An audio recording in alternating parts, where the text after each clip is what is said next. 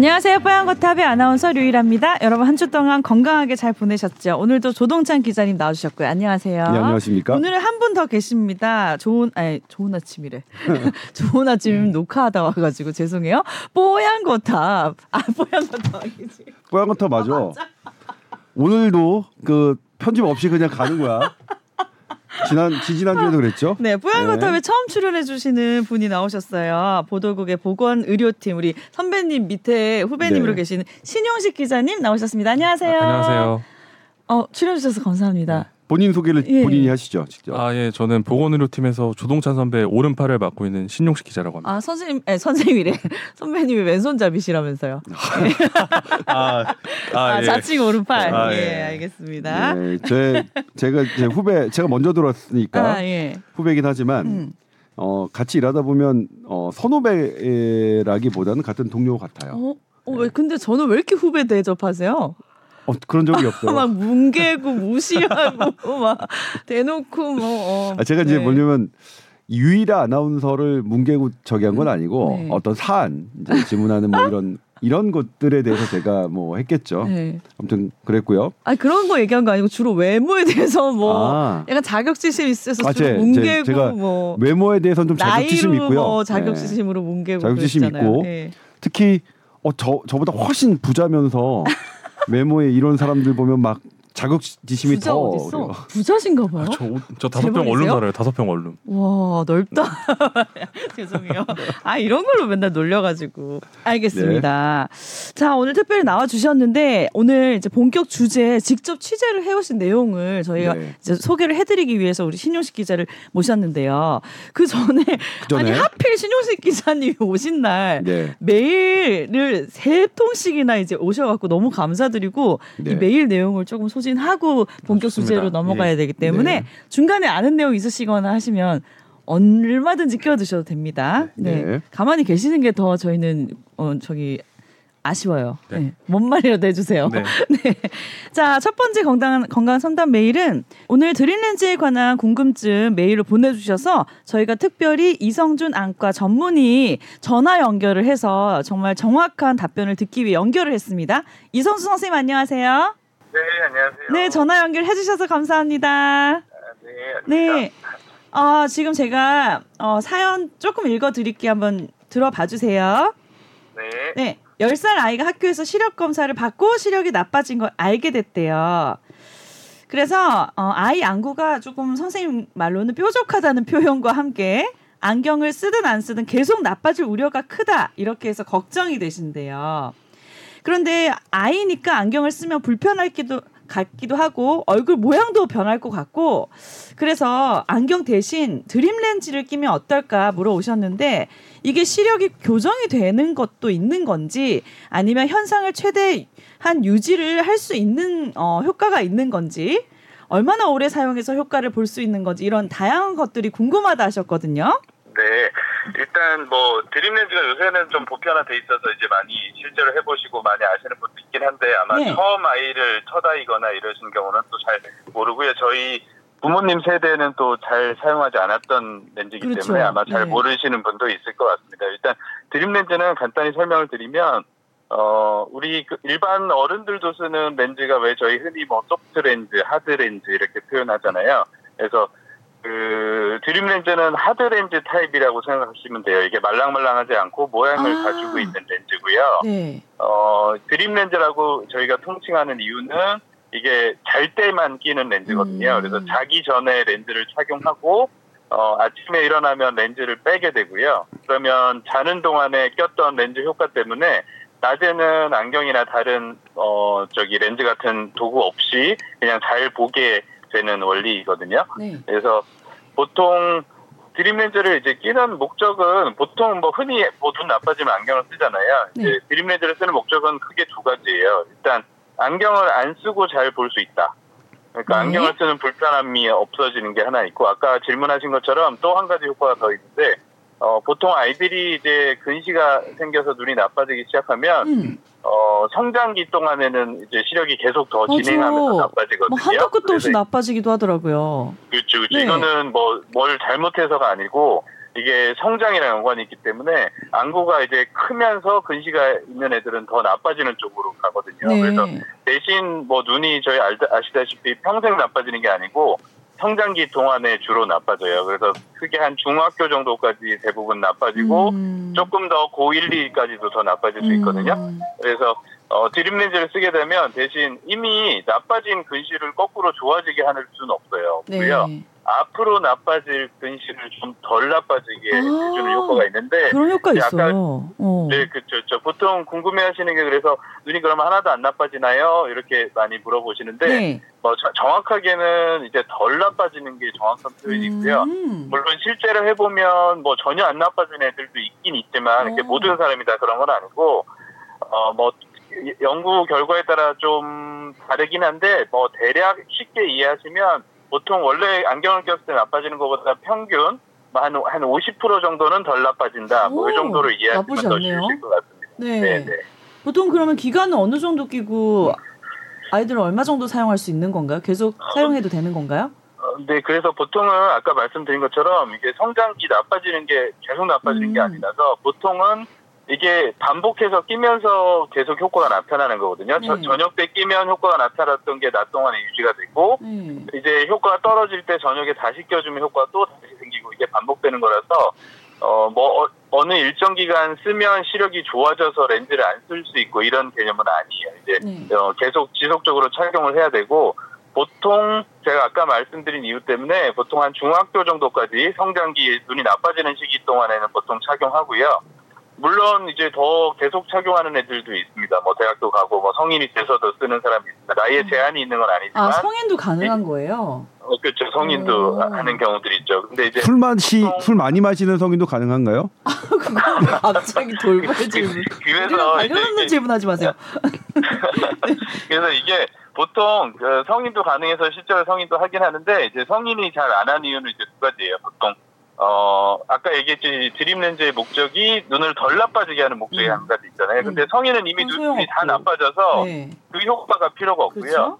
대신 이 렌즈를 끼려면 뭐 들어보셔서 아시겠지만 규칙적으로 저녁 때 잘 껴야지 시력 유지가 되거든요. 음. 근데 성인들은 아까 물어보신 것처럼 뭐 피곤해서 뭐안 끼고 음. 그냥 잤다든지 그게 세수도 안좀 하고 자는 날도 많은데요. 그렇죠, 그렇죠. 그래서 이게 좀 불규칙하게 렌즈를 아. 끼면 시력이 일정하게 유지가 안 돼서 불편하거든요. 그래서 아. 보통 성인들이 이렇게 일정하게 끼지 못하는 환경이면 이제 잘 끼지 않고 오히려 그냥 낮에 끼는 뭐 하드렌즈나 소프트렌즈나 이런 어, 끼면 바로 효과가 나타나는 렌즈. 하루라도 안 끼면은 드릴 렌즈의 효과는 다음 날을 못 보는 거예요.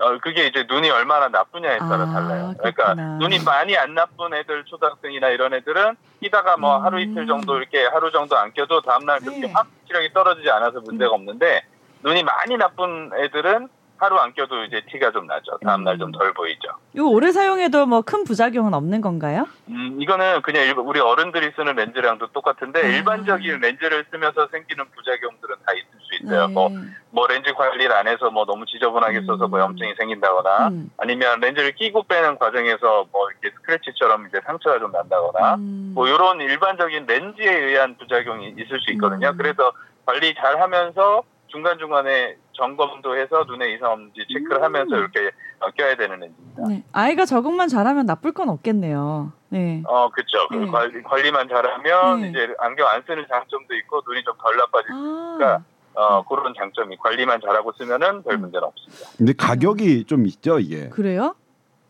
이게 뭐 보험이 안 되는 우리 일반 렌즈도 아. 마찬가지긴 한데 어 가격이 보통 뭐 그 렌즈 종류나 뭐 이런 거에 따라 종류나 뭐 회사에 따라서 조금 차, 차이는 나는데 보통 대략 뭐 한 100만 원 전후 정도라고 생각하시면 될 것 같습니다. 네. 어떻게- 100만 원 전. 그러니까 렌즈니까 음. 어, 네네. 근데 이제 좀 렌즈는 착용할 이제 계속 착용하는 거니까요. 며칠간. 이게 사용할 수 있는 하드렌즈 정도. 타입이라서 아니 본인 걸 본인 걸 맞춰야 되는 거니까. 그리고 이 드림 렌즈도 본인 시력에 따라 맞춰야 되는 거죠. 어 그 모양이랑 도수를 다 개개인별로 다 따로 아. 사용 맞춰서 해야 얼마인데요? 되고요. 한번 맞추면 사용 기간이 얼마예요? 어, 네네. 그래서 그게 궁금한데 이게 하드 렌즈 타입이라서 이게 딱 정해진 건 아닌데 이제 렌즈를 관리하거나 이런 거에 따라서 아, 천천히 있는데 보통. 평균적으로는 보통 한 2, 3년 정도 음, 사용합니다. 알겠습니다. 네. 그래서 이게 초기 비용은 조금 많이 들긴 하는데 음. 이게 뭐 다른 뭐 안경 뭐 이런 거 바꾸고 하는 것까지 다 음. 계산하면 뭐 이렇게 잘 뭐 잃어버리거나 뭐 그러지만 않는다면 음. 뭐 나쁘진 않을 것 같습니다. 음. 그렇네요. 네. 100만 원 정도면 그러네요. 이, 삼 안경 년, 뭐한 어, 한두 번 바꾸는 아이들의 음. 그 근시를 50% 정도 음. 덜 나쁘게 해주는 효과라면 100만 원 정도면 뭐 합리적인 네. 오히려 뭐 음. 비싸지 않은 가격이라는 생각이 좀 들긴 하네요. 아, 예. 네. 네. 역시 전문의 선생님과 전화 연결을 하니까 답변이 아주 깔끔하고 명확하고 좋으네요. 아, 그 전에 안 그랬다는 건 아닌데 오늘 더, 더 좋다. 그렇죠. 그 예. 저기 아, 다른 전공은 또 네. 잘 모르는 내용이죠. 아니, 이 드림 렌즈는 무슨 원리길래 갑자기 이거 밤에 끼고 자는 것밖에 없었는데 이렇게 시력이 좋아질 수 있는 거예요? 그러니까 원리 원리는 네. 이제 여러 가지 가설이 있긴 한데요. 어, 가설? 이게 네. 눈 눈이 나빠지는 이유가 이제 뒤에 우리 눈의 망막이라고 안쪽에 신경이 있거든요. 네. 어, 그래서 뭐 여러 가지 이론이 있는데 뭐 디포커스 뭐 이론 이런 것들이 있거든요. 그래서 네. 이게 눈이 나빠서 망막에 정확한 상이 맺지 포커스가 않으면 안 되면, 어. 그거에 따라서 이제 어, 눈이 뒤로 길어지면서 음. 눈이 이렇게 길어지면 어, 초점이 더 앞에 맺거든요. 정상 망막보다. 네. 그래서 이제 근시가 진행하는 건데 어, 그런 어, 렌즈를 쓰게 되면 그런 거를 줄여주는 음, 효과가 있거든요. 약간 그래서 눌러, 이제 눌러서 다져주나요? 길이를? 눌- 눌러서 초점을 변화하게 그런 건가 하는 보다, 거죠. 원리가. 초점을. 네, 네. 그래서 이제 안축장 그러니까 눈의 앞뒤 길이가 길어지는 음. 거를 좀 억제하는 효과. 이게 어. 눈 앞뒤 길이가 많이 자라지 않으면 근시는 덜 진행하게 되거든요. 음. 실제로 저희가 어, 아이들을 이제 뭐 안경을 쓰는 애들이나 눈이 나빠진 애들을 측정해 보면 이제 앞뒤 눈의 안구 길이가 계속 길어지거든요. 음. 길어지면서 근시가 진행하기 때문에 음. 어, 실제로 드림 렌즈를 쓴 애들을 이제 연구를 해보면 네. 그렇게 길어나는 기- 길이가 더 줄어드는 보통보다 더덜 아, 늘어나는 이런 효과를 가지게 되죠. 알겠습니다. 네, 네. 네, 확실히 전문의 선생님이니까 네. 또이 원리도 아 쉽게 설명해 주시네요. 그러니까요. 다시 한번 감사드립니다. 네, 네, 연락 주세요. 네, 고맙습니다. 네. 깔끔하네. 깔끔해. 깔끔해. 아, 네. 여기 메일 내용에 아이 안구가 뾰족하다는 표현을 쓰셨다는 게 아마 네. 이런 비슷한 뜻인가 네, 봐요. 뾰족하다는 게 그죠? 이제 이 뭐 장축이라고 말씀하셨죠. 네. 이게 좀 길어져서 아. 그러니까 근시의 형태다 이렇게 말씀하신 것 같고 알겠습니다. 그렇기 때문에 네. 어, 이 방법을 추천해 주신 것 같고 네. 지금 설명을 이- 지금 이제 이 우리 사연 보내주신 분의 안과 선생님과 동일한 분일 수도 있지만 아닐 수도 있거든요. 그러니까 이게 네. 일반적인 안 그러니까 현재 안과 선생님들이 생각하시는 거고 네. 실은 저도 이제 저희 아이를 했으니까요. 네. 네. 그래서 그런데 이제 저희 아이는 잘 안 하더라. 그냥 얘는 성인도 아닌데 그, 다- 그냥. 그냥 그냥 네. 자고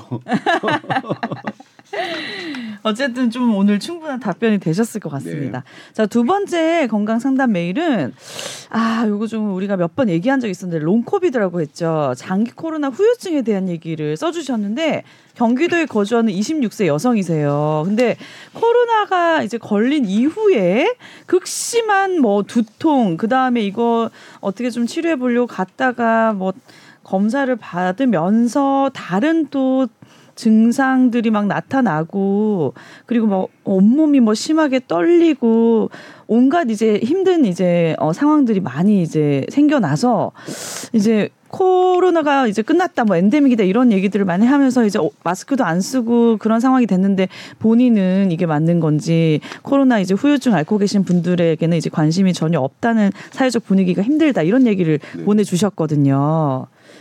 근데 이렇게까지 이제 심각하게 또 롱코비드 상황을 겪고 있는 환자들도 아직도 여전히 또 많으신 것 같아요, 그죠? 예. 네.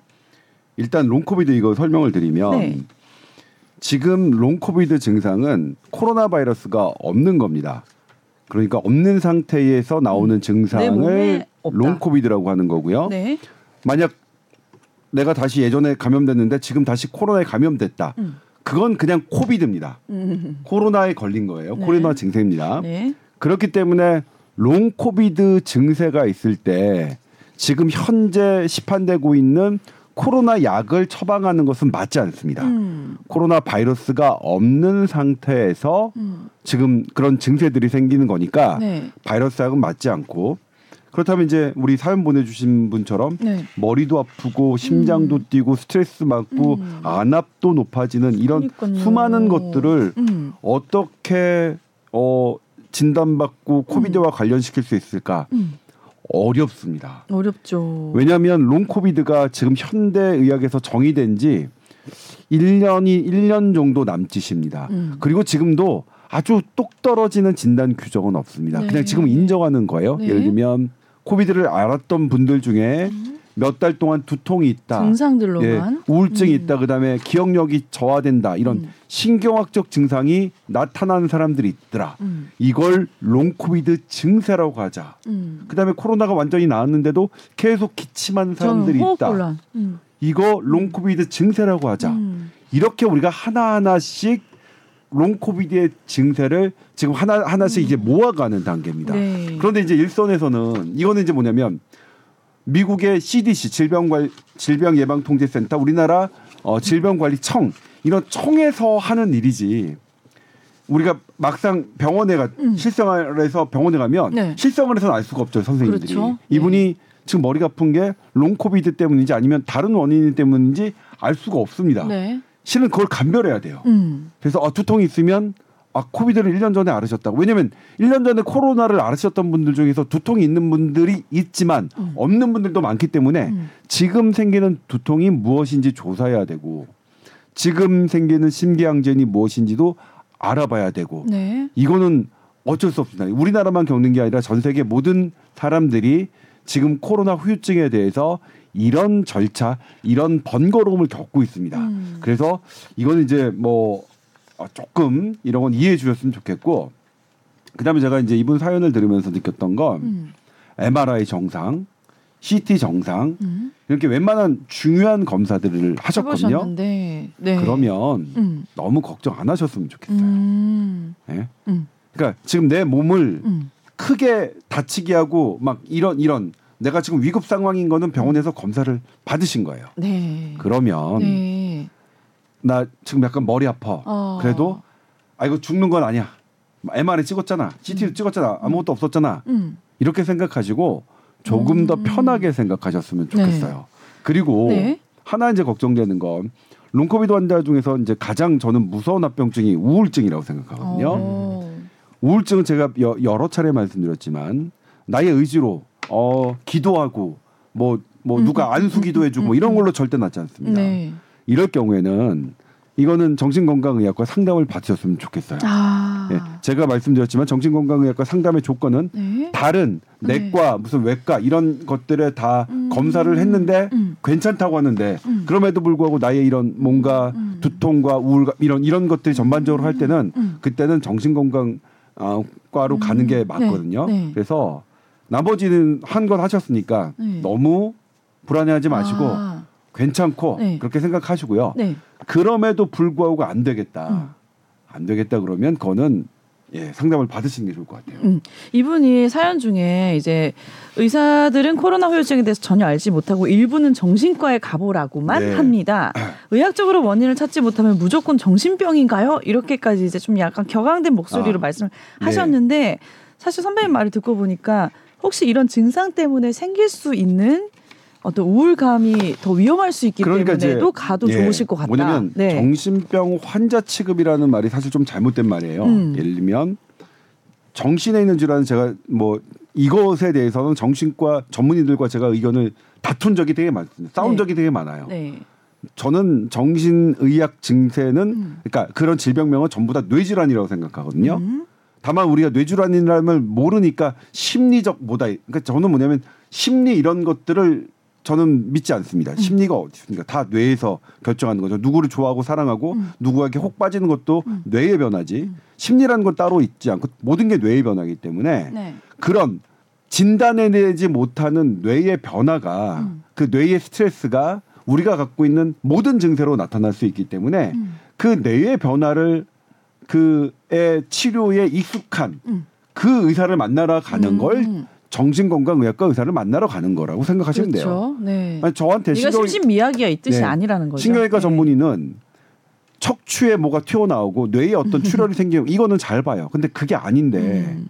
다른 원인으로 뇌의 어떤 스트레스로 인한 뇌의 염증으로 음.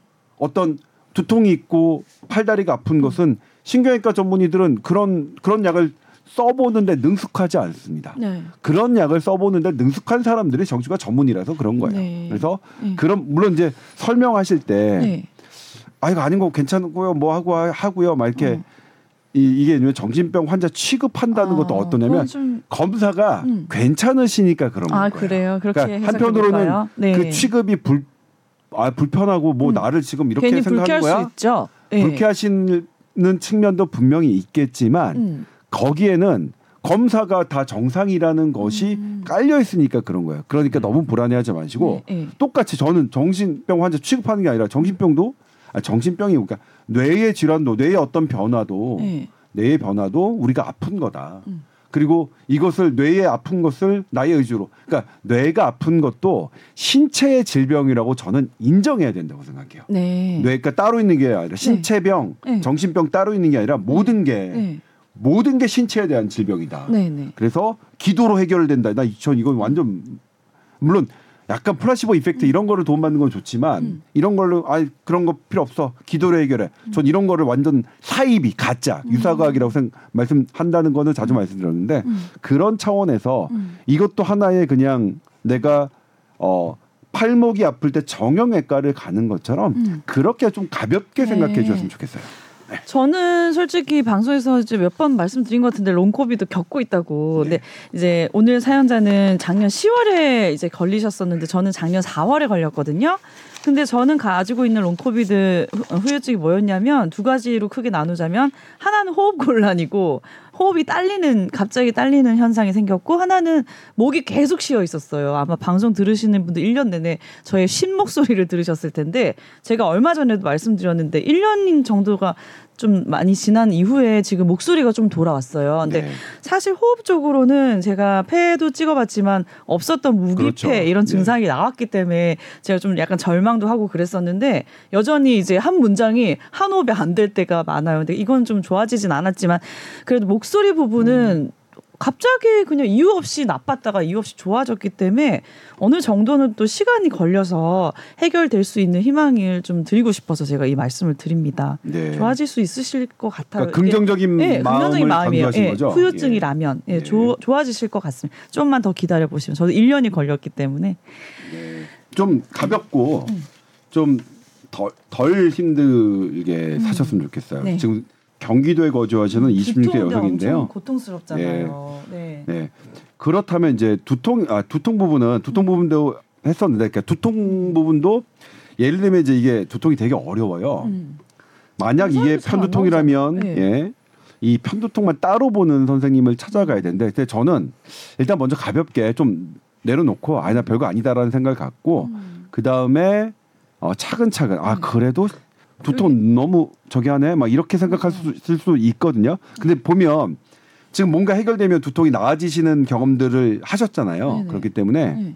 내려놓고 편하게 사시고 그러니까 그 다음에 그럼에도 불구하고 좀 안 된다. 그래도 안 된다 그러면 다음번에 사연 한번 다시 주세요. 네. 예. 저희 아이가 예전에 이유 없이 계속 머리 아프다 그래서 정말 MRI 뭐 이런 거 CT 다 찍어보고 갔는데 결론이 공부에 대한 스트레스 때문이다. 네.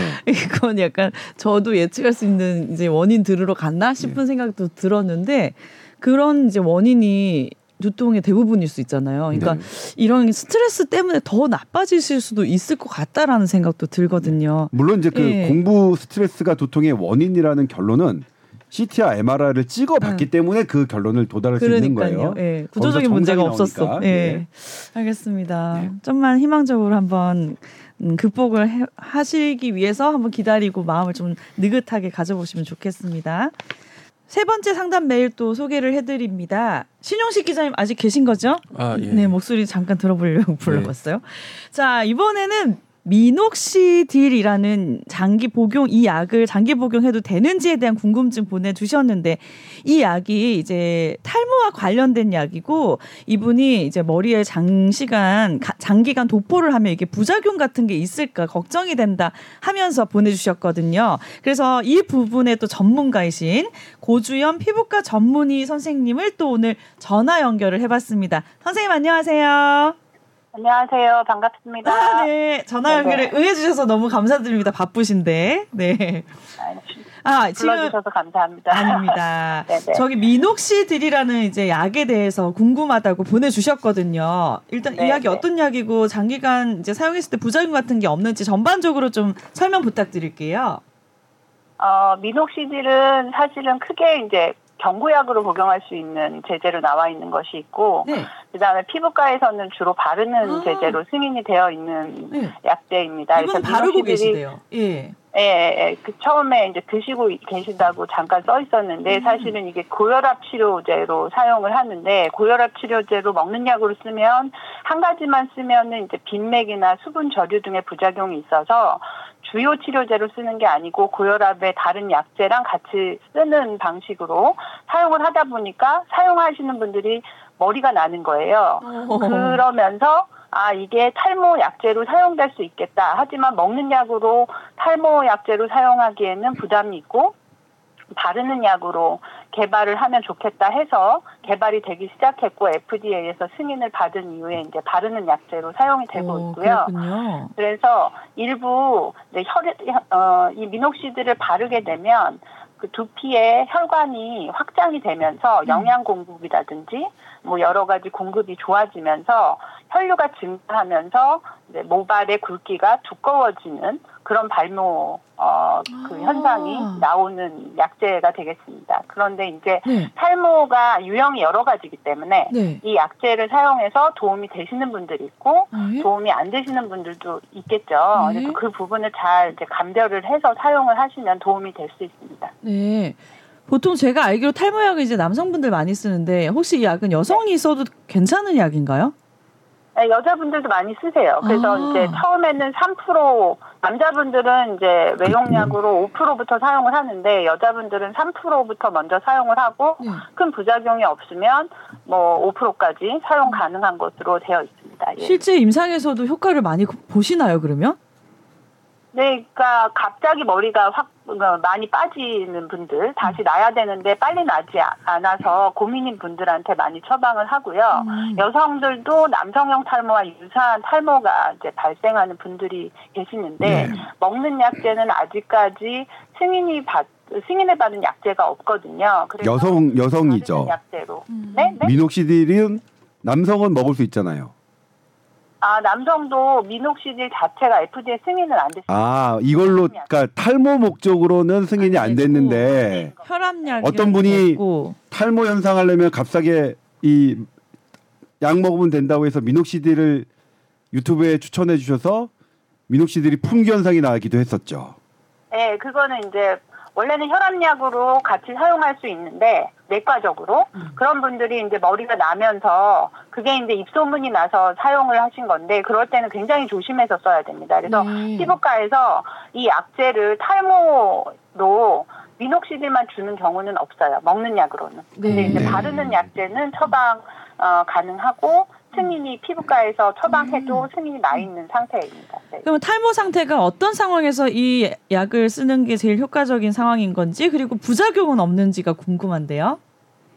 일단 기본적으로 바르는 약제를 기, 기본으로 두시면 부작용은 크게 없는데 만약에 모, 모낭에 아, 그러니까 그 두피 상태가 안 좋은 상태에서 이거를 바르게 되면 염증이 좀 심해진다든지 처음에 초기에 자극이 있다든지 그런 부분들이 있을 수는 있습니다. 그런데 이제 두피 상태가 건강하신 분들은 사용했을 때 큰 부작용은 없는 것으로 되어 있고요.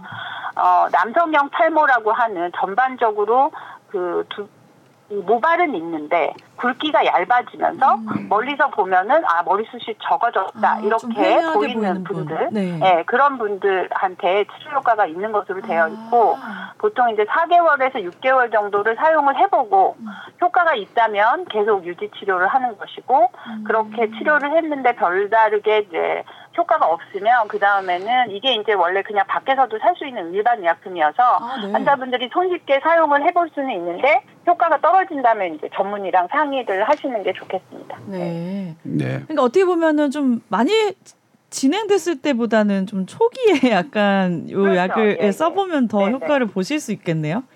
그렇죠, 아, 그렇죠. 네, 네. 아 오늘 답변 감사드립니다. 네 선생님. 그리고 고준 네. 교수는 지금 피부과 학회에서도 뭐 뭐 직책 맡고 있죠. 네? 뭐 여러 가지 하고 있습니다. 저 이게 뭐 오랜만에 나도 피부과를 대표해서 뭐 뭐 최근에 하실 말씀이 있는 것 같은데 뭐 하시죠 그러면 지금 이 기회에.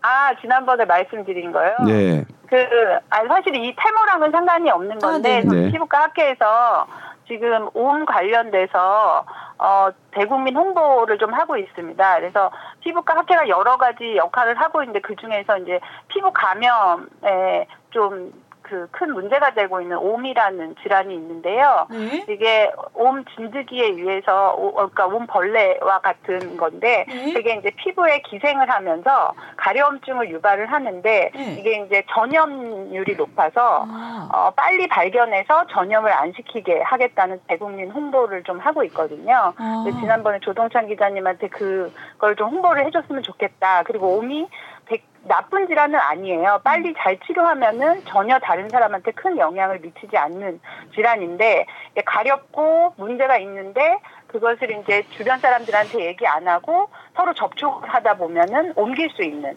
어, 질환이고 특히나 이제 그 병원에 오래 계신 분들 어, 요양원이나 요양병원에서 처음에 이제 좀 증가하는 추세를 보일 수 있어서 어르신들 중에 가려움증이 있거나 그러신 분들을 좀 빨리 피부과에서 진찰을 하고 빨리 발견해서 그전 국민으로 확산이 안 됐으면 좋겠다 하는 게 이제 피부과 학회의 취지입니다. 아, 최근에 옴이 뭐 감염된 분들이 많이 생겨나서 하는 건가요? 아니면 옴에 대한 인식을 아니 높이기 위해서 몸이 그런 줄어들고? 있긴 한데 예, 예. 아직도 많더라고요. 그렇죠? 아, 네, 중간에 줄어들다가 다시 또 증가를 하고 있습니다. 그래서 옴이 옛날 질환이라고 저 생각하시는 약간 옛날 질환 같은 느낌이 들었는데. 예. 어, 생각보다 요새 아. 그 많이 도, 그 유행을 하고 있어서 네. 경각심을 좀 주고 음. 전체적으로 국민 어, 전 국민한테 누구나 한 번은 생길 수도 있는 상황이 될 수도 있어서 음. 미리 이렇게 저희가 이제 선진국화 됐는데 아. 이런 감염병은 어, 심각하진 않지만 그래도 가려움증 때 문에 삶의 질을 많이 떨어뜨릴 수 있는 질환이기 때문에 네. 어, 미리 예방을 했으면 좋겠다. 그리고 그옴 환자가 있다 그래서 그분을 막 피하면 피할 필요는 없고요. 치료가 되게 쉽거든요. 네. 그래서 빨리빨리 치료하고 서로 적극적으로 홍보해서 가려울 때는 연고제만 발라도 좋아지기 때문에 초기에는 어, 그렇게 좀 잘 알려서 홍보해서 질환을 아. 질환이 퍼지지 않게 했으면 좋겠다는 게 피부과 학회 입장입니다. 그럼 이게 옴 진드기로 이제 감염이 되는 건데 사람과 사람 간의 감염 말고도 예방 수칙이 또 따로 있는 건가요? 어, 저 전반적으로 원래 이제 뭐 예를 들어 동물도 옴이 있거든요. 음. 근데 동물 옴은 사람한테 그렇게 쉽게 옮기진 않고 사람 사람 간의 접촉에 의해서 옮는 게 대부분인데요. 음. 옴을 모르고 계속 가려워서 계속 긁다가 막 1년 있다가 발견되시는 분들이 있어요. 그럼 그 사이에 막 수천 명한테 감- 옮기- 옮길 수도 있거든요. 음. 한 사람한테 옮기고 그 옆에 또 옮기고 뭐 이럴 수 있기 때문에 저희가 이제 홍보 사업 좀 하고 있습니다. 네, 가려움이라는 게 좀 흔한 증상이어서 이렇게 좀 네. 네, 네. 시기를 놓치시는 분들이 많은가 그저 봐요. 유일 아나운서 그 오미 썼던 거 아니에요? 그때 막 지난주에 막 긁던데 막. 안 씻어서 그런 거라고 말하고 싶은 거죠. 네. 알겠습니다. 오늘 너무 자세한 답변 감사드립니다, 선생님. 네, 고맙습니다. 고맙습니다. 네, 고맙습니다. 오늘 왜 이렇게 뽀얀 것다 풍성하죠? 그렇죠. 풍성하죠. 야 따로 전문의. 두 분까지 이렇게 연결을 해서 완벽하게 세 개의 메일을 저희가 다 답변을 드린 것 같고 자 우리 신용식 기자님 네. 계셨죠? 어디 안 가셨죠? 네. 자 오늘 신용식 기자님까지도 이렇게 오늘 지금 초대가 됐기 길어야 돼요. 때문에 뉴욕 뉴욕이 어. 이 이야기가 너무 재밌어서 예. 오늘은 내용이 길어도 아마 즐겁지 않게 끝까지 잘 들어주실 것 같아요. 네. 그죠? 네. 이제 시작입니다. 네. 자 신용식 기자님 어떤 내용을 직접 취재해 오셨길래 뽀얀 거탑에 출연까지 해주셨나요? 아, 예. 제가 네. 마약 실태와 관련해서 미국에 좀 짧게 다녀왔었는데 아 직접 이제 미국 출장을 다녀오셔서 취재를 하셨군요. 예, 직접 다녀와 봤습니다. 네. economy 타고 갔죠? 예, economy 탔는데 이게 비행기 값이 그때 졸업 시즌이 겹쳐서 음. 한 사람에 500만 원씩 냈습니다. 와. 회사에서 내줘야 되는 거 아니에요? 아? 저희가 그게 한국 언론진흥재단에 네. 어 응모를 했어요. 그래서 어. 저희가 선정이 돼서 응. 한국 언론진흥재단이 어 제공한 어 그런 어, 취재비로 저희가 간 그랬구나. 겁니다. 네. 예. 크, 요즘 비행기 값 비싸다더니 네. 진짜 비싸네. 네. 어, economy 멀어서 더 500만, 비싸구나. 500만 원이면 진짜 네. 비싸네요. 예. 네. 네, 그렇습니다. 자, 직접 가서 보셨던 상황들 좀 자세히 얘기해 주세요. 예. 그러니까 저희 저희가 이제 미국에 가서 크게 들렀던 현장이 세 곳이거든요. 음. 그 필라델피아 켄싱턴 거리라는 곳이랑 그 뉴욕 그리고 펜실베니아 마약 법원인데 첫날 간 곳이 이제 필라델피아 켄싱턴 거리였거든요. 네. 네, 필라델피아는 여러분들 아 이거 설명하기 어렵네. 이게 필라델피아는 음. 로키 있잖아요. 알죠. 빠밤빰 빠밤빰 그 로키에 등장하는 곳이 음. 필라델피아입니다. 음. 예. 거기에는 이제 그리고 또 최근에 했던 게 어, 거기에 마약 어, 중독자들이 막 좀비처럼 아, 전 좀비라는 단어를 그분들께 쓰는 게 좀 되게 껄끄럽지만 네. 죄송하지만 어, 그런 걸로 영상이 유명한 바로 거기죠. 그죠? 맞습니다. 실제로 그분들도 이게 자기들 유튜브에 많이 나온 걸 알고 계세요. 그래서 어. 거기서 유의했던 게 현지 코디네이터 분이랑 동행 취재를 할때 네. 이게 필라델피아 번호판이 아닌 차량을 되게 유의 깊게 보면서 나중에 린치를 가한다고 하더라고요. 그래서 저희가 번호판도 필라델피아 번호판이 있는 차를 타고 아. 어렵게 들어갔죠. 들어갔는데 네. 그만큼 이제 민감한 곳이군요. 마약에 대해서. 네 그렇지만 네. 마약을 끊, 끊을 생각은 없는. 어. 네, 마약은 하고 싶은데 이제 네. 워낙 유튜브나 그런 쪽에서 viral이 많이 되니까 음. 자기들도 그런 걸 좀 경계하고 있는 편인데도 네. 정말 심각하게 마약에 취해 있었어요. 어, 사람들이. 네, 네, 네. 저 궁금한 게 어, 네. 그렇죠. 아니 지금 그거는 어 동영상으로 많이 봤는데 신용식 기, 기자가 취재해온 영상을 봐도 똑같단 말이에요. 그런데 그런데 왜 그 지경이 됐을까? 미국은 음. 미국이란 나라가 음. 공권력이 대단히 센데 길거리에서 그렇게 마약을 중독자, 마약을 하고 있는 것이 여전히 왜 그렇게 진행되고 있는지가 좀 네. 궁금했어요.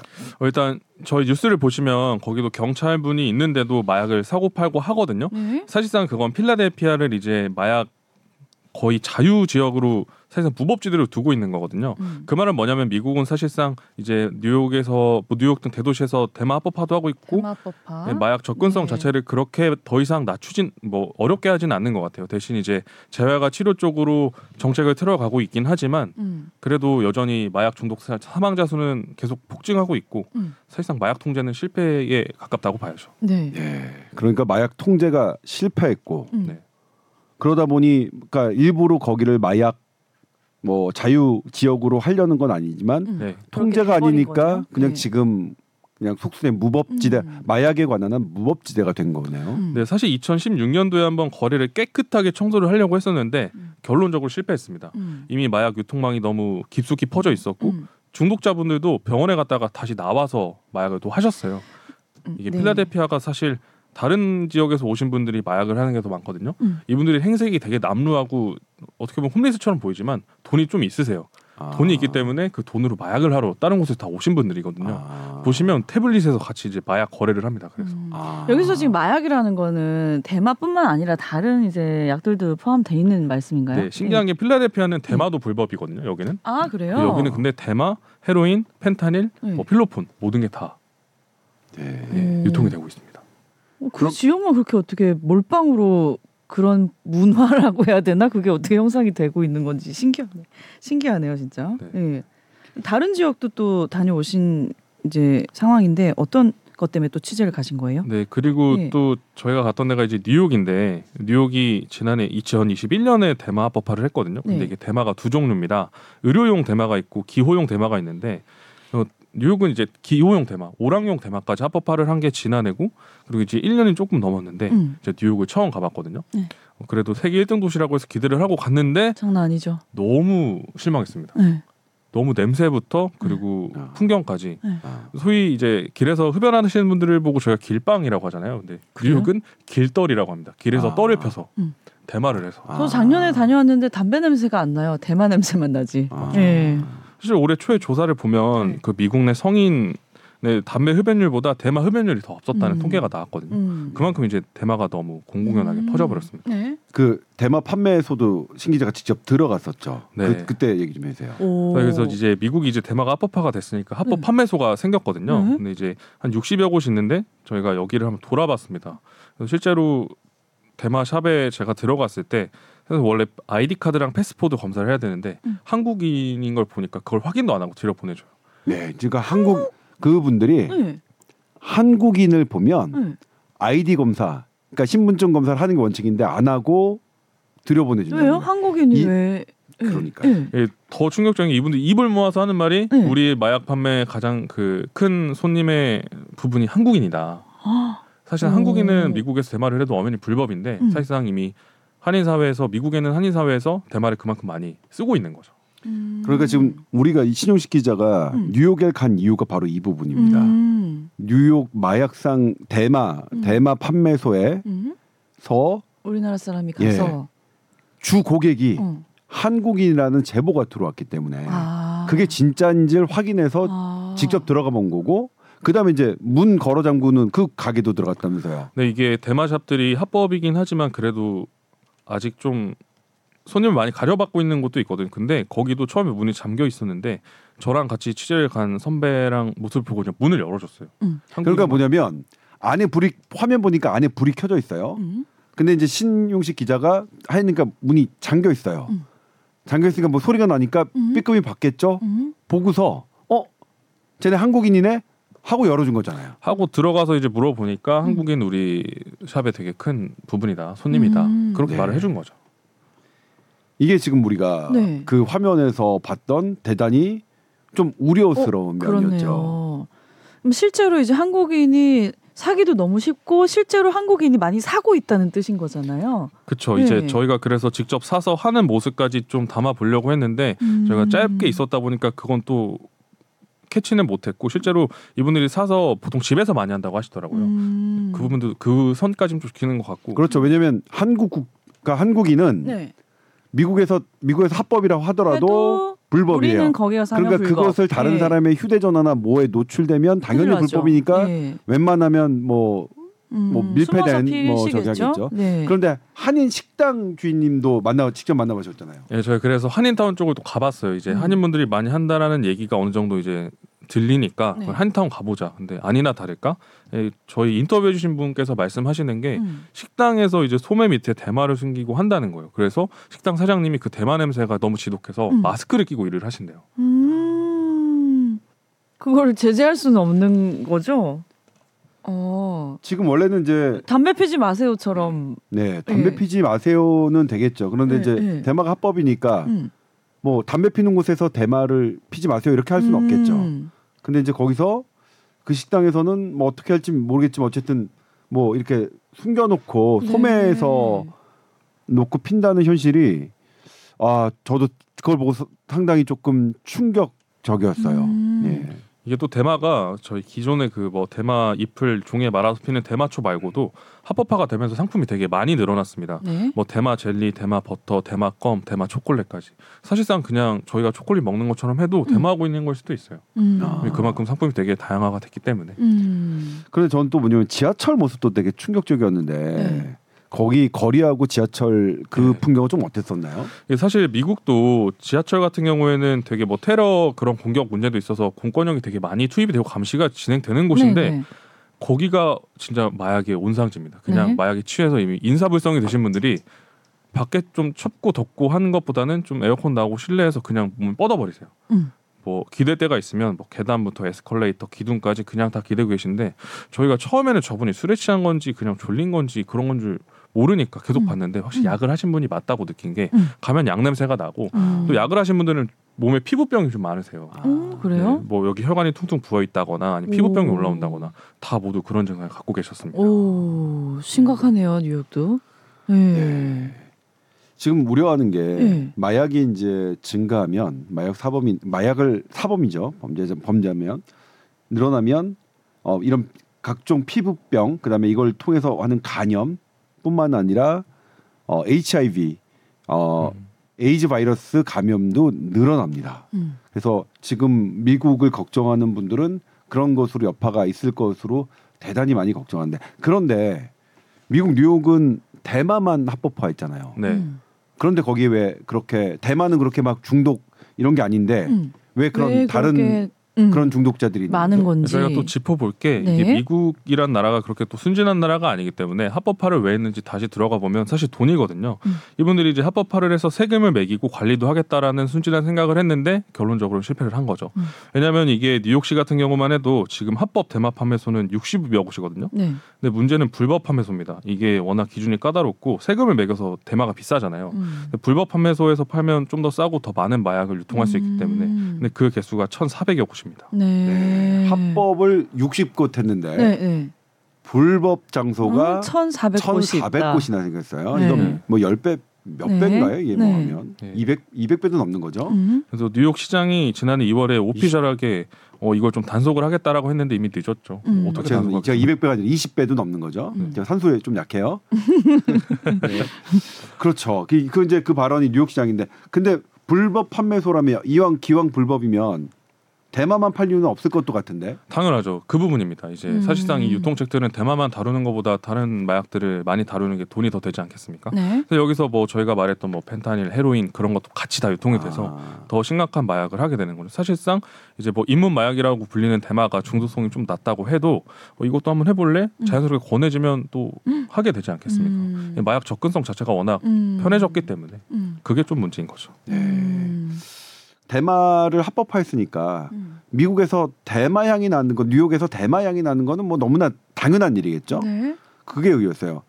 대만은 그렇게 막 이렇게 어떤 펜타닐 중독이라든가 필로폰 중독자처럼 그런 아주 이상한 그런 게 잘 안 나, 예. 예. 안 나오는데 신혼식 기자가 찍어온 사진을 보면 그런 분들이 너무 많. 많은 거예요. 어.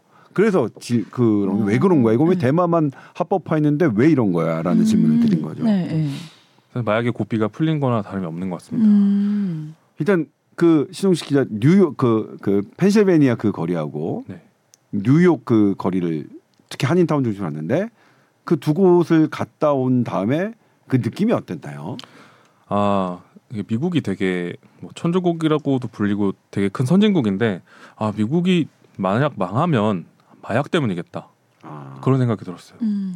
그만큼 이제 이미 너무 팽배해 있고 음. 이게 마약 자체를 되게 우리나라 같은 경우에도 아직은 좀 터부시하고 되게 죄의식이 있잖아요. 근데 네. 미국은 이제 그런 수준을 넘어섰거든요. 음. 뭐 대마 어때 이제 뭐 합법한데 음. 인터뷰한 거 보면 고등학교에서 이제 애들한테 대마를. 이제 네. 뭐 권하고 대마 판매상이 다 있대요 학교마다. 음. 사실 이제 술 담배보다 대마를 먼저 배우는 거죠. 음. 네. 학생들이 이제 접할 수 있는 기회도 지금 심각한 상황인 아, 거죠. 예. 예. 이게 그 코로나 시국에 보면 음. 이제 다 집에 안, 다 집에만 있잖아요. 밖에 안 나가고. 음. 근데 이제 그때 마침 또 대마가 뽑아되면서 아까 말씀드렸던 다양한 상품들이 있잖아요. 음. 뭐 젤리나 뭐 초콜릿. 근데 이게 집에 이제 엄마 아빠가 뒀는데 이게 애들이 모르고 먹어서 이게 마약에 이제 중독된 경우도 있었다는 외신도 있었고요. 음. 그러니까 저는 이 말이 네. 우리도 지금 그러니까 신용식 기자가 지금 네. 방금 했던 말 미국이 안 망했으면 좋겠지만 음. 미국 저도 되게 좋아하거든요. 안 망했으면 좋겠지만 만에 만에 하나 망한다면 마약 때문에 망, 망하겠다. 음. 이건 대단히 심각한 음. 상태이고 네. 바- 우리가 반면 교사로 삼아야 될 일인 것 같아요. 네. 그래서 아니 근데 뭐냐면 유일 아나운서는 이제 아이가 미국에 네. 그러니까 이걸 이것도 이제 만약 국제 공조가 좀 필요할 것 같아요. 미국에 학교를 이제 보내고 다니고 있, 있죠. 있잖아요. 네. 근데 저도 그 얘기했던 학 학생 중학교에도 이 대마를 판매하는 친구들이 있다는 거예요. 음. 너무 쉽게 구할 수 있으니까. 네. 그 한인타운에서는 아, 그 거기서 길거리 관광가게도 나눠주는 거를 찍었었죠. 아, 예, 그 저도 이제 그 대마샵을 지나가면 네. 뭐 사실 대마가 뭐그 합법화가 되면서 뭐 다양한 기준이 생겼지만 그래도 나이 제한이 있어요. 만 21세 이상부터 구매를 할 수 있는데 뭐 그런 건 당연히 따지지도 않고요. 그냥 길 지나다니면 음. 대마가 들어간 이렇게 화장품 같이 생긴 오일을 줍니다. 음. 근데 저도 받았거든요. 음. 버렸지만 이- 이미 그냥 이제 대마가 이제 상품이 됐기 때문에 이분들 입장에서 호객 행위를 하는 거고 음. 가서도 이게 제가 물어봤어요. 이게 처음에 해보지도 않았고 중독성이 높은 거 아니냐? 그러면 하지 마 이런 게 아니라 그럼 덜 덜 센 거, 더 낮은 거 줄게. 그러면서 초콜릿이랑 껌을 꺼, 꺼내와요 젤리랑. 음. 네. 음. 진짜 좀 정체성이 덜 발달된 청소년 입장에서 호기심에 갔다가 음. 하기 좋은 거죠. 어. 이 부분도 되게 좀 충격적이었어요. 네.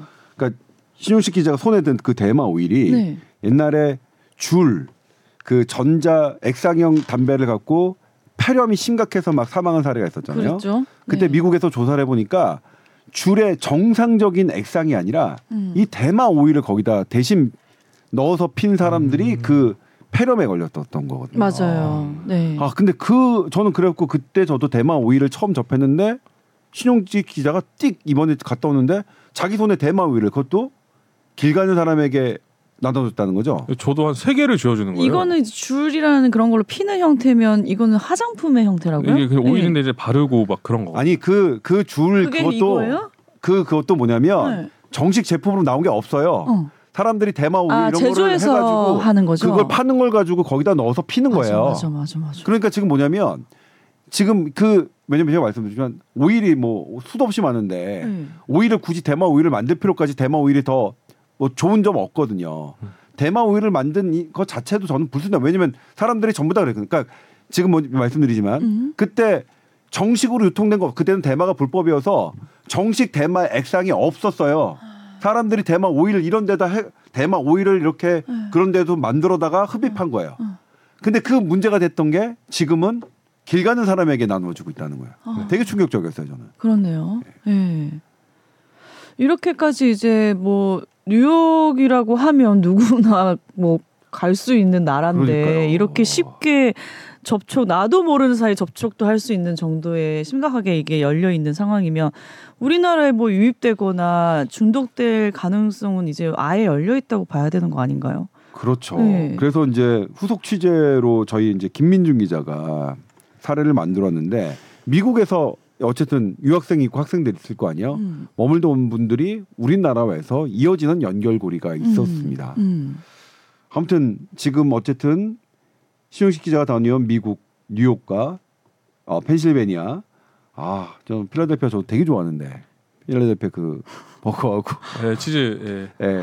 필리라고 하잖아요. 그리고 거기 이제 로키 나왔던 그 필리버거? 예. 음. 저기 어, 맥주도 마- 좋아하고 그다음에 거기 박물관 있잖아요. 한 번도 못 갔으면 일하느라 아 그러니까 아, 너무 안타까워요. 그러니까. 진라면 먹었습니다. 너무 저희가 이제 동선을 좀 빡빡하게 해서 어. 그랬고요. 그 다음에 또 이번에 중요한 건데 한국 언론 최초로 미국 마약 법정을 직접 들어갔죠. 아 예 이게 정말 음. 우연- 일단 그 과정을 좀 설명해. 네네. 아 이게 정말 이게 특이하네요. 정말 우연에 네. 우연에 우연에 우연히 겹친 건데 사실 이게 그 마약 법원이라는 제도가 미국에만 있는 건데 어쨌든 그쪽에서는 저희가 취재를 한다고 하면 어 굉장히 많은 길고 지난한 과정이 있어요. 일단 무조건 다 이메일로 연락을 주고받고 하는데 음. 됐어요. 됐는데 음. 그 이제 담당자분이 그 미국이 저희가 갔던 날이 뭐 예비 선거 기간이어서 거기 이제 출마를 하신다고 그래가지고 뭐 원래 또 커넥션이 있었던 분이 연결을 음, 없어. 해주셨던 분이 연락이 안 된 거야. 근데 이제 저희 코디네이터 분이 되게 발이 넓으신 게 어. 또 현지에서 한인 출신인데 그 인권 변호사 역할을 하시던 분을 연락을 해서 음. 그분이 봤더니 저희가 가려고 했던 법원에서 되게 오래 근무를 하셨던 거예요. 음. 그분이 그렇게 연결을 해주셔서 이 기적 같은 재밌었던 게 그러니까 신 기자가 계속 컨택했던 분인데 어. 그 마약 법원이 그러니까 다른 나라는 없고 미국만 도입하고 있는 제도예요. 네. 네. 그러니까 일반 법원이 아니라 마약만 따로 음. 판사 뭐 재판을 하는 거죠. 네. 근데 그, 거기 이게 높으신 분들이 근무를 하시나 봐요. 음. 그러니까 신 기자가 계속 연락했던 분이 출마를 한다고. 맞아요. 이게 그 미국 같은 경우에는 그 재판장 같은 경우가 이제 선출직이기 때문에 약간 네. 선거를 좀 해서 일단 뽑히면 개- 되게 오래 가긴 네, 하는데 네. 아무튼 그런 부분에 있어서 좀 취재 과정이 좀 극적으로 이루어졌네요 이 취재는. 그래서 너무 네. 감격스러웠죠. 사실 제가 미국에 간 이유가 이거였거든요. 네. 이 마약 법원은 다행이다 꼭, 예, 취재하고 와서 예 그래도 처음에 안 된다고요. 뭐라 그랬냐면 네. 가서 그 앞에 앞에서라도 찍어와 들어가지 못한다면 한국식이다. 그냥 어쨌든 좀 막. 들어가는 척이라도 해 막 이렇게 그렇게 그게 그래서 이제 나머지는 이야. 마약 마약 법원 뭐, 뭐, 뭐 자료 하면 쓰면 되니까 어, 이렇게 어. 했는데 고생하셨네요. 들어간 거죠. 네, 들어가서도 드디어 문제였던 게 들어갔어요. 이분들이 예. 어쨌든 저희 스트레인저잖아요. 음. 한국에서 왔고 동양인 두 명이 와서 이제 카메라 들고 있는데 음. 처음에 재판장이 음. 그 사람을 이렇게 재봐요. 쟤네 뭐 하는 거지? 그래서 음. 처음에 되게 뭐지 뭐 좀 친절하지 않았거든요. 음. 그래서 거기 재판정에 있는 사람들도 편하게 말씀하세요. 지금 카메라 찍고 있는데 당신들 원하지 않으면 못 찍게 할 거야. 음. 그래서 이제 동의를 다 받으라고 했는데 저희가 땀 뻘뻘 흘리면서 동의를 다 받았습니다. 음. 그리고 저희가 이제 비장의 무기로 카메라를 다섯 개를 가져갔거든요. 네. 여기 설치하고 여기 설치하고 여기 설치하고 여기 설치하고 그래서 이제 재판장이 자기가 멋있게 찍히는 모습을 좀 보셨는지 와 그랬구나. 아난 저게 좀 시- 신기했거든요. 뭐냐면 김승태 기자고 했죠. 승태가 맞아요. 찍고 있는데 승태 찍고 있는 걸 담겨 있단. 꼭 아, 승태를 찍는 건 누가 찍은 거야? 그래서 아. 그 승태가 용식이를 찍고 있고 네. 그 모습을 누가 찍고 아 설치한 거였구나. 그래서 네. 저희가 이제 되게 열심히 촬영하는 모습을 보고 되게 기분이 좋아지셨는지 아. 그때부터 되게 퍼포먼스를 많이 보여주시는 거예요. 아. 주머니에서 준비했던 gift card 꺼내면서 피의자한테 주고 소변 검사로 건너뛴 사람한테 너 기소할 거야. 어 조심해 이런 식으로 되게 퍼포먼스 보여주셨어요. 아. 어. 그러니까 이제 화면을 보면 그러니까 마치 영화를 보는 것 같았어요. 어, 네. 근데 그 영화가 영화가 아니라 실제 재판. 예, 실제 재판이고 음. 실제 마약 사범들 피의자들입니다. 음. 그러니까 그 화면에 등장하는 사람들이 어때요? 다. 모습이에요? 예. 네. 이분들은 네. 그건 있습니다. 이제 마약 법원 같은 경우에는 강력 범죄, 뭐 폭력 범죄 연루되신 분들은 올 수가 없어요. 음. 대신 단순 마약 중독자들만 이제 올 수 있는 건데 음. 이분들은 단약의 의지, 마약을 끊고 싶은 의지가 있는 분들이거든요. 음. 그래서 이제 저희 카메라에 나오는 것도 동의를 하셨던 부분이 자기가 이렇게 흔적을 남겨서 음. 좀잘 끊어보겠다라는 음. 부분도 있었어서 되게 그런 부분이 좀 멋있었습니다. 그런 의지가 좀 보였던 그런 음. 사례이긴 하니까 음. 한국 같은 경우에는 뭐 범죄 피의자가 얼굴을 노출하는 경우가 사실 없잖아요. 음. 그런 부분에서 아 근데 전 그것도 궁금한데 음. 뭐라고 설득하셨어요 그분들? 아, 일단 제가 뭐 시간이 많이 없으니까 설득을 한다기보다는 종이에 다 적어갔어요. 어. 아 이러 이러한 게 있어 영어로 좀챗 GPT라고 있죠. 그걸 이용해서 좀, 좀 품- 품격 있게 좀 잘 네, 못하시나요? 저 못해요. 저 완전 아, 못해서 나 되게 잘하는 줄 아, 알았어 지금. 네. 품격 있게 정리를 해서 갔죠. 그랬더니 아, 네. 이게 보여드렸어 보여드렸어. 이게- 그 어떤 내용이었는데 어. 그 어, 대충 우리말로 설명한다. 어, 이게 지금 우리 대한민국에서 가장 큰 언론사인 SBS가 음. 마약 실태를 다루고 있는데 당신들의 이러한 그런 마약 법정의 모습이 한국에 되게 큰 시사점이 있고 그래서 큰 변화를 불러일으킬 건데 혹시 동의를 해줄 수 있냐? 음. 근데 아. 이제 처음이 어렵거든요. 미국은 그런 게 있어요. 한 명이 하면 sure, sure 막 이러면 다 해줘요. 아, 처음 되게 어려웠던 부분을 뚫었더니 아. 다 됐습니다. 아. 고생했네요. 네. 그러니까 그분한테는 본인이 신 기자가 읽었어요, 아니면 그거를 내밀었나요? 웃으면서 이제 보여드렸죠. 네, 한번 읽어보시라고 그럼 그런 분들도 실제로 좀 아. 인터뷰 같은 것도 해보셨나요? 했죠. 네, 뭐라고 하던가요? 기억에 네. 남는 게 이제 크리스탈이라는 분인데 네. 그분은 이전에 그 마약 중독 때문에 징역도 다녀오셨는데 음.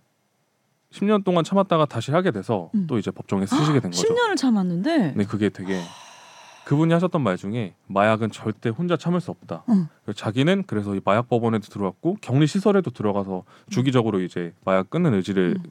갖추신다는 거예요. 근데 그분이 하셨던 말이 음. 나는 이 마약 법원을 통해서 체계적인 삶을 살게 됐다는 거예요. 음. 이제 삶을 통제할 수 있는 의지를 갖게 됐다는 건데 음.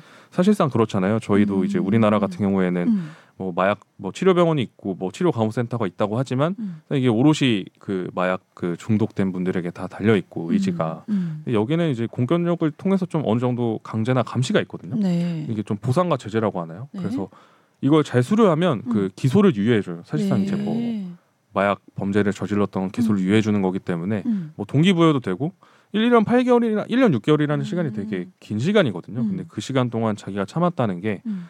난 뭐든 할 수 있겠다라는 의지를 북돋아 준다고 하더라고요. 그분들 음. 얘기 들어보니까. 음. 아, 실제로 그분들도 그렇게 말씀하셨구나. 예. 음. 실제로 효과가 있죠. 네. 음. 네, 통계적으로. 네. 통계가 빠지면 섭하죠. 이게 재범률이 그러니까 이 마약 법원을 나오신 분들의 그 마약 재범이 네.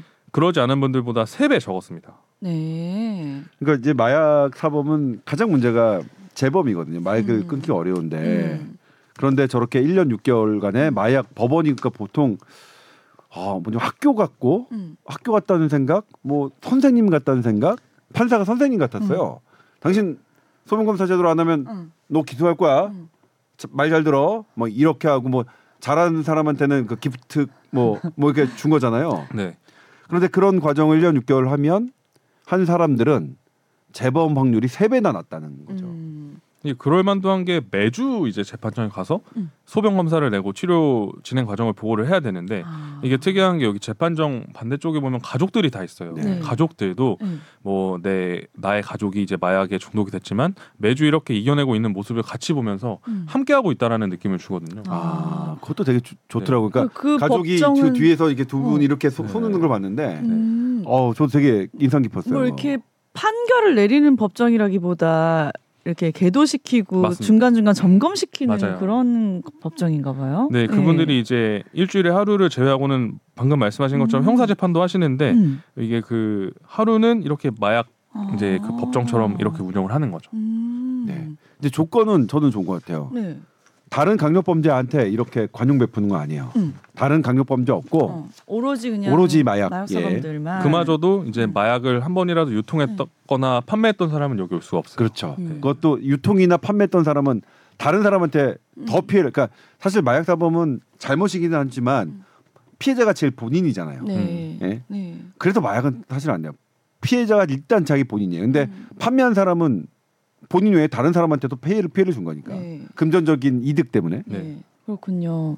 이렇게 마약을 자기 의지로 끊지 못해서 이런 기간에 스스로 이제 법정에 서면서까지도 이제 끊으려고 하시는 분들을 보면 정말 한 번이라도 손을 대서 이런 길로 가면 안 되겠다. 경각심을 좀 가져야 될 것 같아요. 이 장면을 보면. 근데 저는 이제 예. 궁금한 게 이수율이 50%였잖아요. 음. 미만이죠. 네, 50%가 안 됐잖아요. 아 네. 진짜요?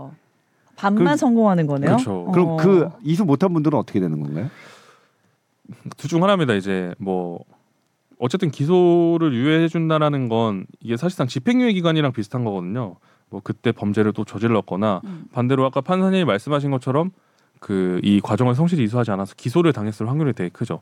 아까 그 한 번 더 기회를 줬던 사례자도 음. 딴걸 하다가 늦은 게 아니라 대학 프레젠테이션 과제를 준비하다가 아. 날짜를 깜빡했대요. 아. 그래서 그 얘기를 들어주고 한 번 더 기회를 준 거지. 음. 사실상 일주일이라도 건너뛰면 바로 기소가 될 수 있게 스스로 이제 동일안에 서명을 해요. 네. 이러한 강력 조치에도 어, 탓하지 않고 뭐 네. 아무나 하지 않기로. 네. 음. 그렇기 때문에 이게 수료율이 크게 그렇게 높진 않습니다. 사실. 네. 아, 그러니까 워낙 까다롭게 하긴 하네요. 근데 음. 그럼에도 불- 그러니까 그래도 어쨌든 수료를 하시는 분들은 재범이 낮고 네. 아니면 그냥 일반 법, 법대로 가는 거겠네요. 예, 그렇죠. 예, 기소되고 음, 음. 다른 뭐 아, 이, 이 얘기를 좀 해드려야 되는 게 네네. 만약에 마약 법원에 참석을 했다가 중간에 이 수료를 안 하면 더 음. 강한 처벌을 받습니다. 음. 아. 예, 보상과 처벌이 함께 있어요. 그렇구나. 아, 네. 그렇구나. 그 다 동의를 받습니다. 아, 아, 처음에 네. 우리가 너에게 기회를 주는데 집행유예 기간에 범죄를 한번더 저져, 더 저지른 거니까 음. 가중 처벌이 되는 거죠. 음. 아. 네. 우리가 이제 주변에서 이제 우리나라도 이제 마약 청정국이 아니라고 말은 하지만 저 마약을 대놓고 하는 사람 본 적도 없고 중독자도 전 본 적이 없었는데 신 아, 뭐, 신용식 기자님은 이제 가서 중독자들 단체로 있는 막 뭐- 모습도 다 보고 오신 거잖아요. 네. 그런 모습이 얼마나 무시무시했는지 진짜 이 마약은 손대선 안 되는 것이다라는 걸 좀 메시지를 한번 주고 가십시오 이 일단 자리에서. 유튜브에 미국 마약 검색하시면 네. 제 상위 저희 SBS 뉴스가 뜨거든요. 네. 그거 어. 일단 보고 오시면 좋고.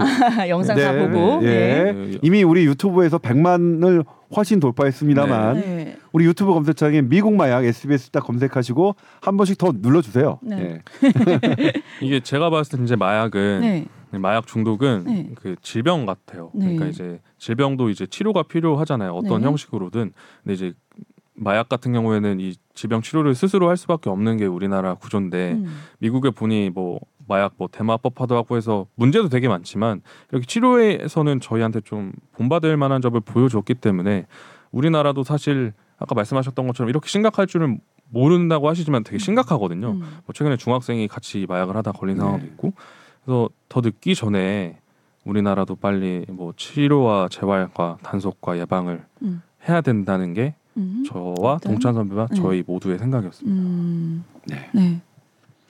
재밌네요. 아무튼 네. 뒷이야기를 들으니까 더 재밌네요. 예. 네. 그 영상을 저는 아직 못 봤는데 네. 예, 보면서 또 경각심을 좀 가지고 예. 얼마나 심각한 건지도 좀 어렴풋이 아는 것보다 눈으로 좀 보고 좀 충격을 받으시면서 무섭다는 걸 다시 한번 어, 저는. 신용식 기자가. 찍어온 예. 뉴욕 사진은 너무 마음이 아팠어요. 왜요? 아, 저 뉴욕 되게 좋아했네. 네. 제가 1년 동안 연수한 던 곳이 미국 뉴욕이라서 아 얘기는 들었어요. 그러니까 그 다녀오신 분들한테. 어. 그때 너 너랑 나랑 그때 아침 먹었던데 알지? 브런치 먹었던데 음, 음. 거기 완전히 마약거리로 바뀌었어. 그래서 음. 좀 마음 아팠는데 음. 그걸 실제로 영상을 보니까 음. 더 마음이 아프더라고요. 그러니까요. 고생하셨습니다. 아닙니다. 네. 그리고 대한민국 최초로 어쨌든 네. 이 뭔가 이게 핵심 그 네, 장소들에 어, 네, 싹 들어갔다가 들어가고 보여준 예, 줬다는 그 거에 의미 동의 있었던 동의 것 같아요. 구한 거 예. 챗PT가 적어서 GPT에 종이로 해서 그거를 보여드렸고 야, 아, 영어 못해도 다 되네 그렇게 그러니까, 이제. 예, 예. 헝그리 정신이 있으면 다 되는 거예요. 되게 예. 용기 있는 예, 거잖아요. 그럼요, 그럼요. 얼마나 주눅 들었을 거 제가 아니에요. 이런 방구도 못해요. 이런 방구도 표정으로 나 영어 그러니까 잘하는 사람 뭐냐. 뽑혀 간 줄 알았어. 그런 그러니까 그건 뭐냐면 중요한 이거는 우리가 뉴스에서 거니까. 들을 수가 없잖아요. 이렇게 이렇게 섭외가 됐고 네. 이렇게 동의를 구했고 응. 예, 그런 그리고 이런 가이드 부분들은. 해주신 그 분의 어떤 이제 발 넓음 덕분에 또 취재가 가능했다는 것도 참 네. 기적적인 일이었네요. 아니 예. 그리고 실제로 위험한 경우도 있었잖아요. 그, 그쵸. 그 캐시턴 거리에서 아 진짜 왜? 쇠고챙이 들고 쫓아왔어요 어떤 분이. 아, 근데 그거는 차에서 내렸을 때고, 아 차에서 안 내렸을 때고 네. 저희가 차에서 내려서도 거리를 좀 돌았어요. 근데 이제 어, 스트레인저니까 저희 주변에 사람이 갑자기 모여요. 근데 네. 뭐 때문에 오지? 그래서 처음에 이제 주머니에 갑자기. 손 넣고 보니까 저는 미국에 처음 갔고 어. 처음 가서 처음 내리는 데가 필라델피아인데 전저 총이 나오는 줄 알았습니다. 어, 처음. 무서워. 근데 바로 휴지 꺼내서 손 닦아서 저한테 악수를 청하더라고요. 아. 네, 약에 취해 계신 분들은 어머, 세상이 어떡해. 행복해 보이시는. 아. 그래서 생각보다 거기는 어머, 어머. 그 새꼬챙이를 들고 왔던 곳은 마약 딜러랑 마약 판매자랑 마약 수용자가 같이 있는 곳이라 아. 거긴 총기 사용 이슈가 있어요. 딜러들은 실제 총기를 쓰기 때문에. 네. 아, 딜러들은 네. 그렇죠. 사실 뭐냐면 딜러들이 제일 나쁜 거야 그런 거 보면. 음. 그러니까 마약 무섭다. 중독자들은 본인-. 본인이 음. 피해자고 음. 그냥 즐거우니까 음. 하는 건데 음. 딜러들 같은 경우에는 누가 나, 나의 나와바리 침범하는 거 아니야? 음. 내내 영업장에서 누가 나오는 거 아니야? 음. 이러니까 총까지 사용하면서 그런 거 아니에요? 네. 맞아요. 네. 그리고 그 켄싱턴 거리가 3km 남짓하는데 zone이 3개로 나뉘어요. 네. A존, B존, C존인데 네. 아까 딜러가 있는 존이 B존이라면 A존은 뭐 성범죄랑 각종 모든 범죄가 있는 음. 곳에서 경찰도 안 들어가. 음. 아. 여긴 저희도 못 들어갔어요. 그래서 와 무섭네요. 네. 네. 어, 어휴. 어, 이 이제 우리가 저기 뽀얀거탑에서 마약 이야기를 주제로 하는 이제 경우가 좀 요- 최근에 많아졌거든요. 네. 그래서 오늘 신혁식 기자님이 직접 또 그 현장에 간 얘기를 또 듣기 위해서 모셨는데 혹시 또 후속 취재 있으면 또 한번 출연 부탁드리고요. 아, 이게 뭐 네. 회, 회사에 읍소하는 거긴 한데 네, 네. 저희가 사실 가서 하나를 더 하려고 했어요. 그, 아, 네. 그 넷플릭스 네, 나르코스 맞아요. 보시면 음. 그 마약 그 사범들을 그 유통책들을 잡는 미국 마약 단속국이라고 DEA라고 있어요. 사실 음. 저희가 정말 공을 들였던 취재원 여기인데 음. 결론적으로 이번 취재는 실패했는데 저희가 돌아오고 나서 연락이 왔어요. 아. 오. 만나 보겠다고. 그래서 이제 다음에 또 미국 가야 갈 일이 되겠는데? 생기면 네. 이것도 저희가 대한민국 언론 최초로 한번 다녀와 보겠습니다. 아, 알겠습니다. 네. 아, 제가 좀 힘을 써야 되는데 저도 뭐 힘은 별로 없습니다만 예. 아닙니다. 네. 자, 오늘 나와주셔서 너무 감사드리고요. SBS voice news 골뱅이 gmail.com으로 또 궁금하신 사연 있으시면 메일로 보내주시면 저희가 또 자세히 답변해 드리겠습니다. 자, 오늘 내용 길었지만 네, 네. 알차고 재밌는 내용들이 네. 많았습니다. 저희는 또 다음 주에 뵙겠습니다. 감사합니다. 네 고맙습니다. 안녕하세요.